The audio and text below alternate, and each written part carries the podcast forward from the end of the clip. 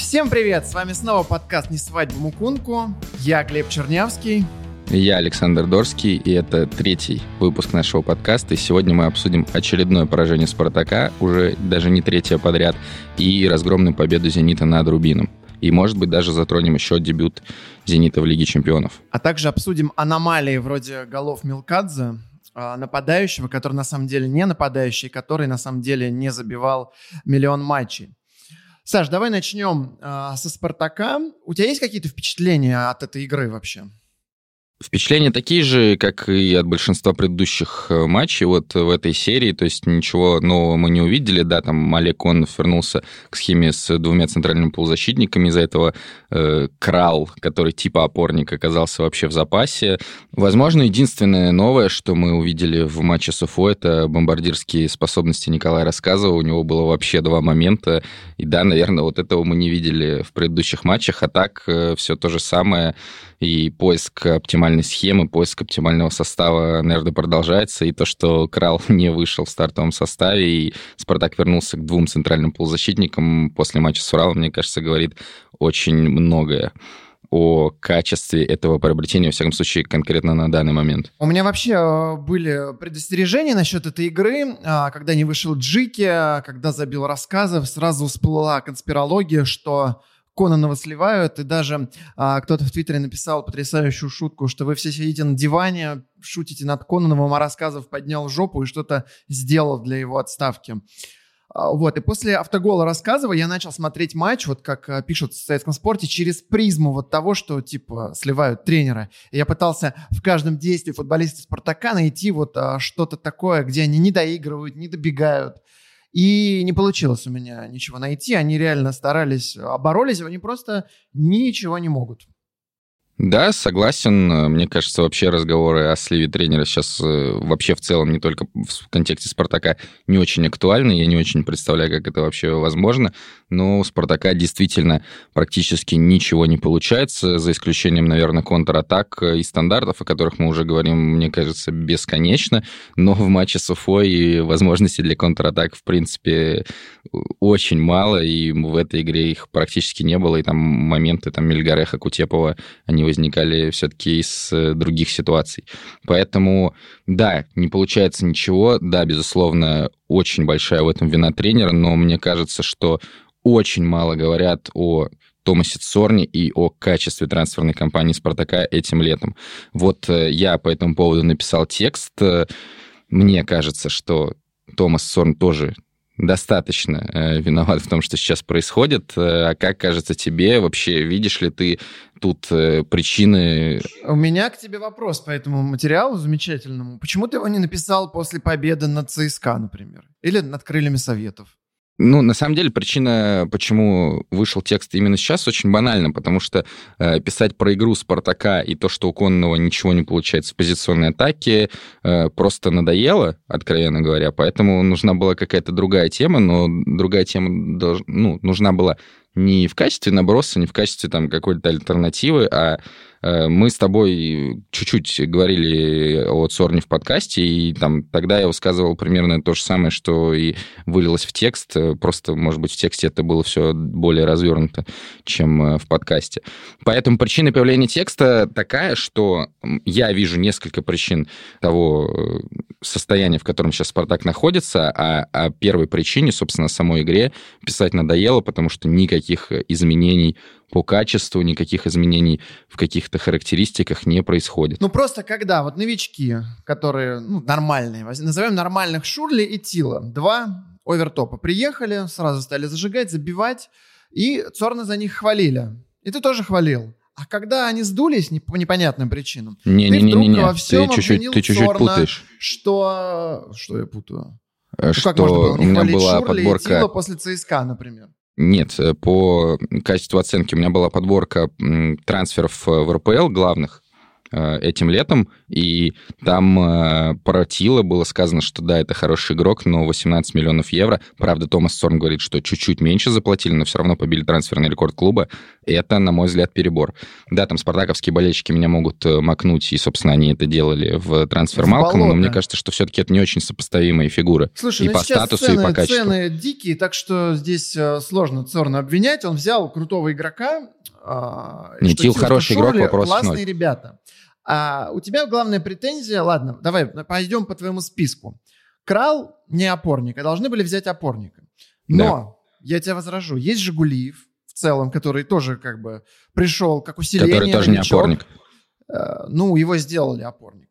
И э, из Зобнина, я так понимаю, тоже стали делать опорника, как в свое время из Глушакова сделали опорника, когда он там в сборной играл опорного на, на плохого, Евро. Плохого опорника сделали из Глушакова. Вот, и из Зобнина тоже решили. Возможно, отталкивались от этого. Олег Георгиевич Кононов сказал, да я сделаю из, из Зобнина опорного, из Гулиева опорного. Мне нужны люди, которые будут создавать атаки кружевной футбол. Так Крал и появился. Откуда ты знаешь, что было не так и почему Цорн во всем виноват? Мы я Крала тебе... на позиции десятки не увидели. Возможно, когда его поставят поближе, он будет лучше. Ты же Хорошо, даже насчет видел, Зобнина, Глеб, я понял. теперь.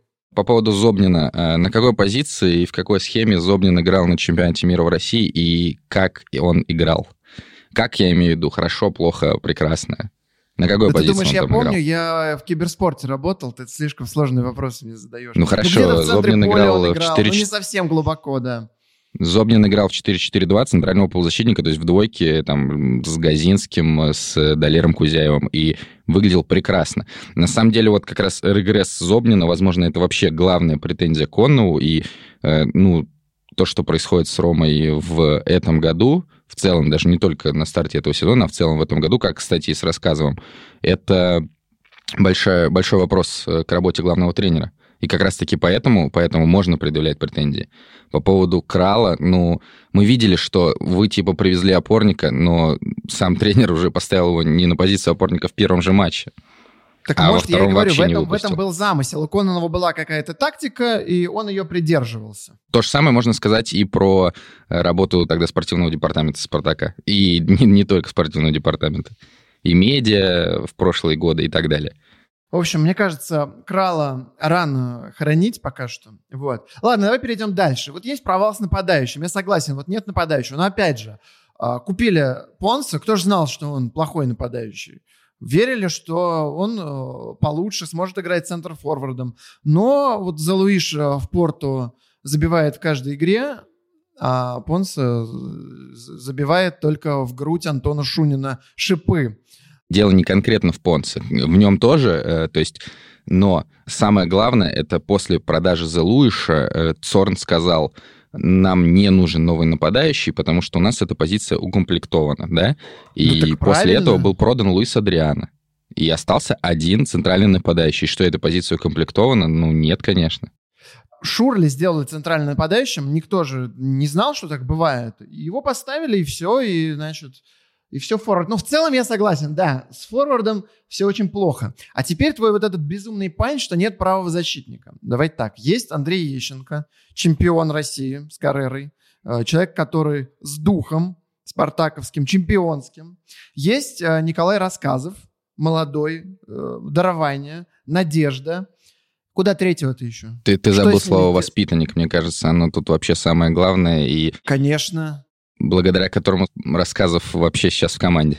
Ну, сейчас нету обязательно, чтобы воспитанник кто был в заявке, поэтому... Это нет, нет, а дело же дело не в регламенте, дело не в регламенте. А, ну, кстати, есть, но дело не в регламенте, а дело в сознании. Зачем то, что... три правых защитника? Окей, ну вот э, что, или надо было этих куда-то сдать, Ещенко в крыле советов, э, или, или, или как надо было поступить? Ну, при, вот есть тренер, у него есть два правых защитника. Конечно, не Марио Фернандеса, и даже не, прости господи, Игоря Смольникова, как вот у вас там бегает. Игорь Смольников, кстати, хорошо сыграл против Рубина, но я думаю, мы об этом еще поговорим. Ну вот, есть два защитника, и надо третьего купить. еще не факт, что он а, будет лучше рассказывать. Правильно я тебя понимаю?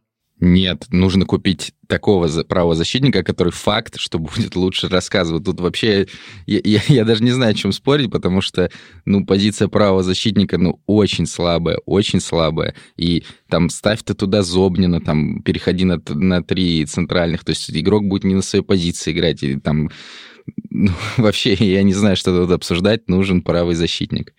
Как «Зениту» нужен был второй правый защитник, его сейчас взяли. Э, опять же, посмотрим, будет ли Караваев сильнее Смольникова и вытеснит он Львове в старт. Но нужен был правый защитник, э, купили правого защитника. Тут нужен был для количества, а тут просто для качества. И то, что у вас есть э, два правых защитника, но у вас есть и там 10 вратарей тоже. Короче, Все классно. А, я согласен принять а, то, что Ларс с Ларсоном провалились. Это прям кошмар. Зачем купили, непонятно. Кстати, ты а, рассказываешь про правозащитника, но забываешь главное. Малькольм Баду. Защитник есть. И Цорнова купил. Но тренер почему-то не доверяет. Так что, Саш, видишь, ты даже, даже не в курсе, кого купил Цорн, но пишешь вот эти вот разоблачительные материалы в поддержку Олежа Кононова. Тебе просто хочется ржать над Спартаком дальше, а, там вот злорадствовать, и этот ветер тебе в лицо дует, а ты завидуешь, что в Москве не так сильно дует, и вот издеваешься. Хотя есть Малькольм Баду, который закрыл бы правую бровку а, всю, как Мартин Ранек в 2004 году. А, закрывал правую бровку целиком, а, вот, так и, так, так, так и здесь. Мне кажется, что мы пришли к тому, что лучшим правым защитником «Спартака», возможно, за последние 10 лет был Сережа Паршевлюк, и даже этим летом, мне кажется, его возвращение было самым логичным шагом со стороны «Спартака» и Саша, по качеству я понимаю, игры. что он дал тебе интервью хорошее. Нет, ты, дело, дело не в этом. Хорошо к но... нему относишься. Ну, ладно, Слиш, я согласен. Слишком дешево, Глеб, слишком вариантом, дешево. Но, к сожалению, три защитника есть, три высококачественных. Один ну из вот сейчас даже. будет игра на кубок, возможно, мы увидим Баду. Давно хочется посмотреть на этот дебют. Представляешь, человек выйдет за сколько его, за 75 тысяч евро купили, а, или даже меньше, и покажет вот этим всем вот миллионным футболистам, как вообще надо играть. А, потому что вот эти хайлайты Спартака 2, ну, такого футбола от правого защитника я еще не видел никогда. Это же реально шоу. Мы хотим делать из РПЛ шоу и не ставим Баду. В общем, все это неправильно. Про миллионных футболистов ты имеешь в виду в рублях, и ты имеешь в виду футболистов КАМАЗа, правильно? Нет, я имею в виду Малкольма Баду, которому э, несправедливо не доверяют и не дают даже шанса. Возможно, он выйдет и покажет себя.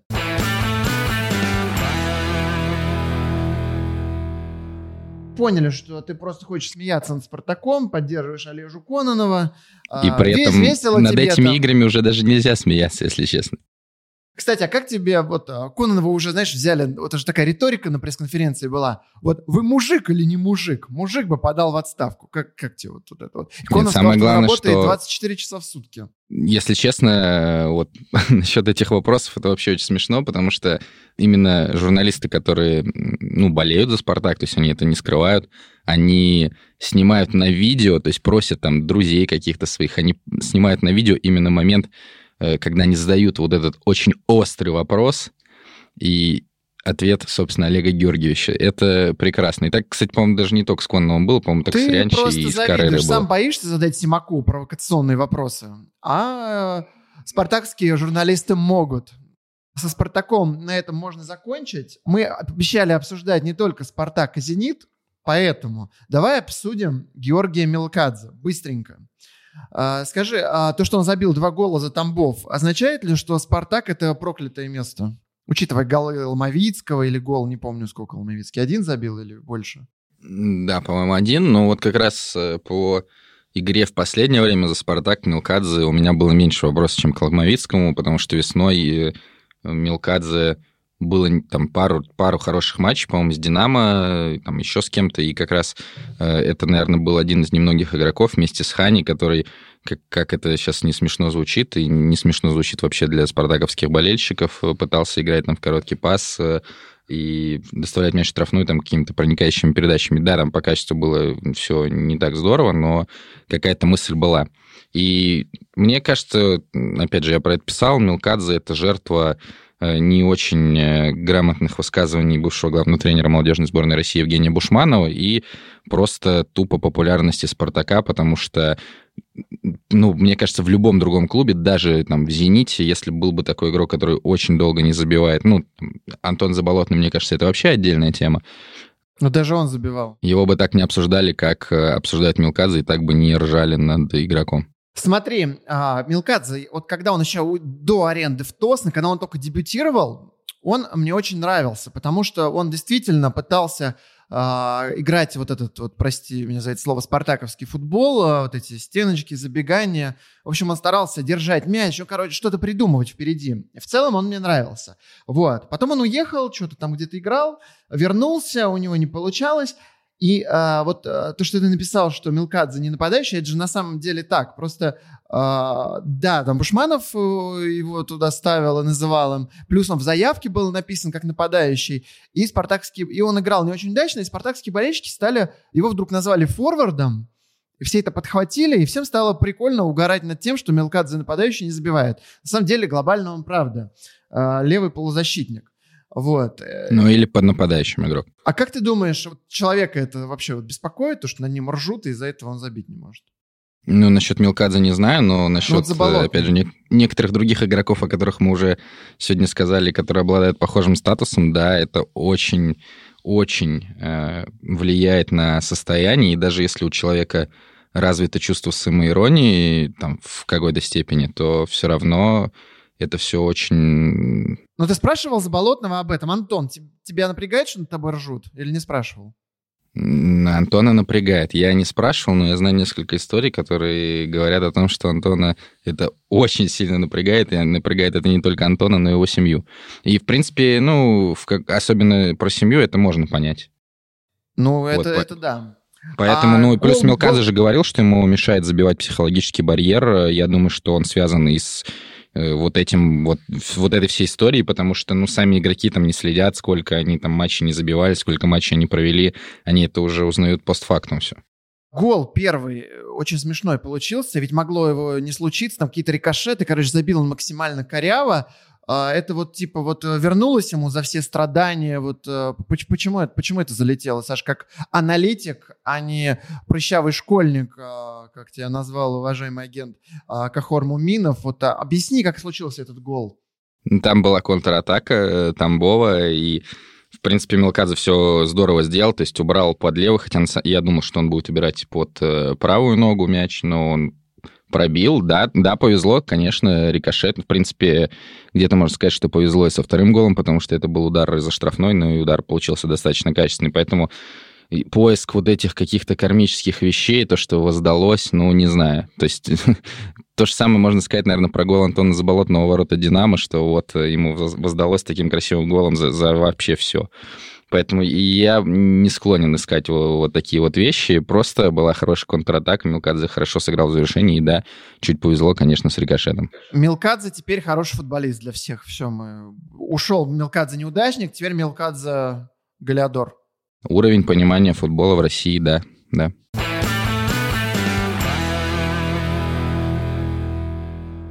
Ладно, хватит э, с Милкадзе. Давай перейдем вот э, к самому неинтересному матчу тура. Э, Зенит Рубин э, 5-0. В первом тайме, правда, 0-0. Что это было? Почему вот э, Зенит так разбомбил Рубин?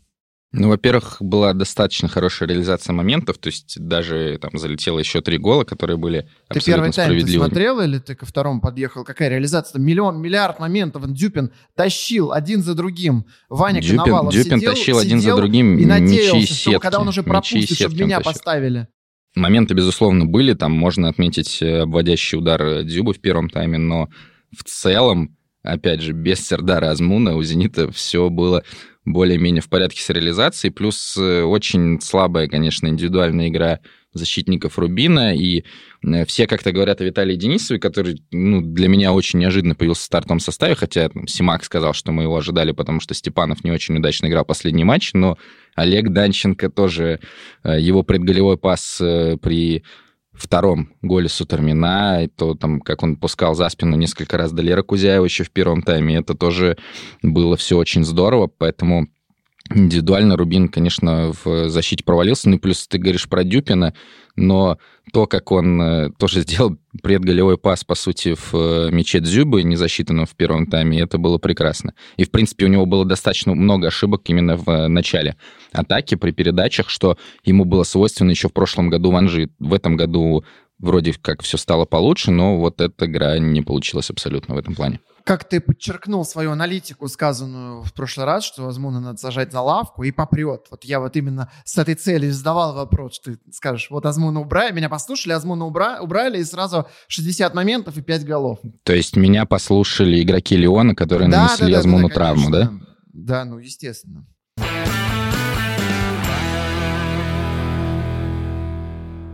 Сутармин.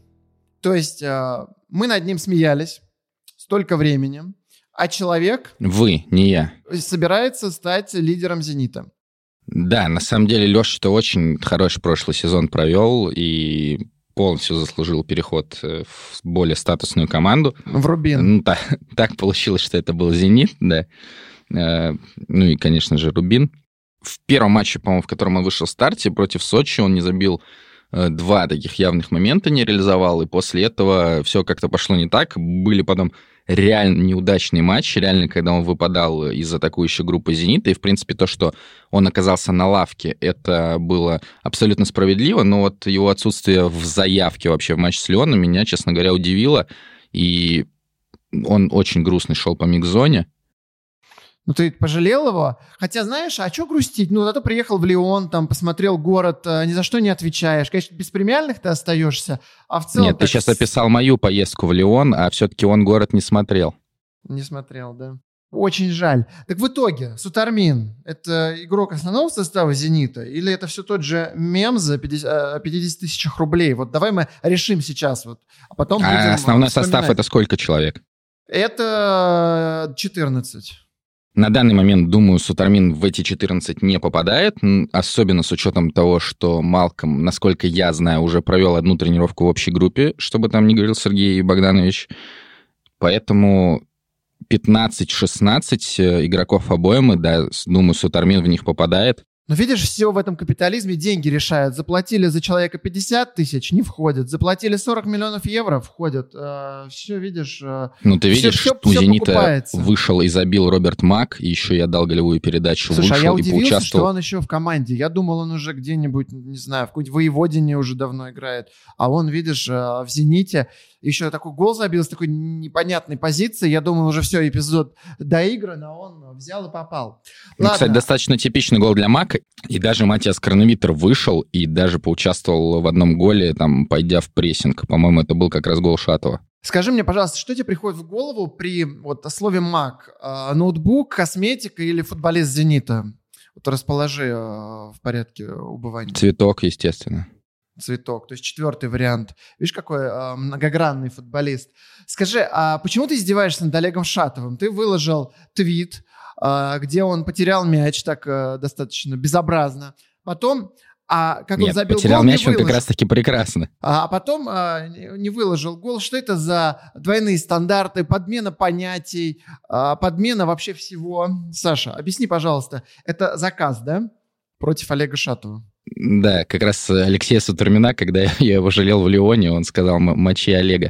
Э, на самом деле, шутить э, даже уже как-то грустно, потому что эти все шутки связаны с э, какими-то нашими надеждами, ожиданиями, игрой Шатова там при Халке, да, потому что это реально был один из лидеров «Зенита», и все вот пошло не так, там, из-за травм, может быть, из-за каких-то других причин, и на самом деле грустно наблюдать за тем, что сейчас происходит. Я абсолютно убежден, что Шатов не играл бы в «Зените» и, возможно, вообще бы не был в команде при любом другом тренере, э, кроме Симака. Симака, Симак в него верит, выпускает там даже на позицию правого латераля, там, как было в конце прошлого сезона. Но если серьезно говорить, опять же, да, там, э, он смешно потерял мяч, и дело только в этом, кон- конкретно вот в этом случае.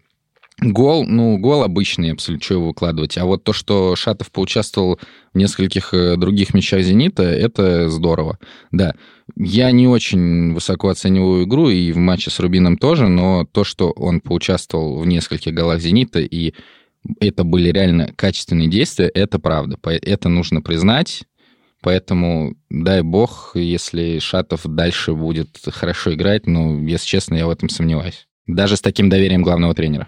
Смотри, в начале сезона все сказали, что «Зенит» чемпик, э, все, без вопросов. Потом все пошло немножечко не так. Сказали, что все, «Зенит» не чемпик, Ростов на первом месте.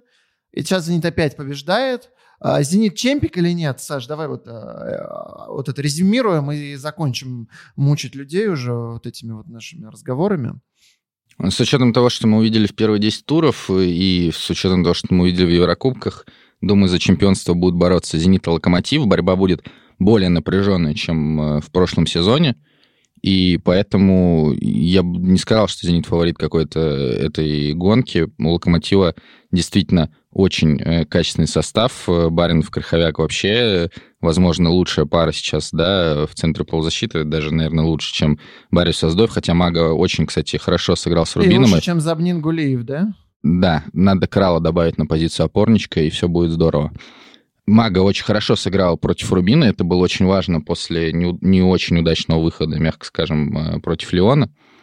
Поэтому Локомотив, и, и меня просто поражает, как Локомотив в этом сезоне разнообразен, потому что в предыдущие два сезона плюс-минус мы видели там одно и то же, да, там иногда была схема с тремя центральными защитниками, но как сейчас там позиции, на которых играет Игнатьев в этом сезоне, Мурила в опорной зоне, чтобы там Байер ее не насыщал, это Э, мне кажется, надо говорить спасибо Олегу Пашинину. Не знаю, как там все на самом деле, но если мы когда-нибудь об этом узнаем, будет здорово. Какой ты хейтер Юрия Павловича Семина, лишь бы принизить заслуги. Саш, ты ходишь вокруг да около, у меня один вопрос, на который ты не отвечаешь. «Зенит» чемпик или нет? Я не знаю, как ответить, чтобы было и смешно, и, и не смешно. Ответь так, чтобы было грустно. Как мы уже обсуждали в нашем подкасте, «Зенит» будет чемпионом минимум до середины мая 2020 года. Замечательно. Ладно, друзья, на этом мы закончим. С вами были Глеб Чернявский. И Александр Дорский. Это был третий выпуск подкаста «Не свадьба Мукунку». Мы, правда, стараемся, не все получается, но если будет больше положительного фидбэка, будет очень классно. Подписывайтесь на нас на всех платформах. Ставьте плюсы, ставьте минусы, пишите свои комментарии, но главное, не будьте равнодушными. Мы будем прибавлять как Георгий Мелкадзе и Антон Заболотный. Всем пока-пока.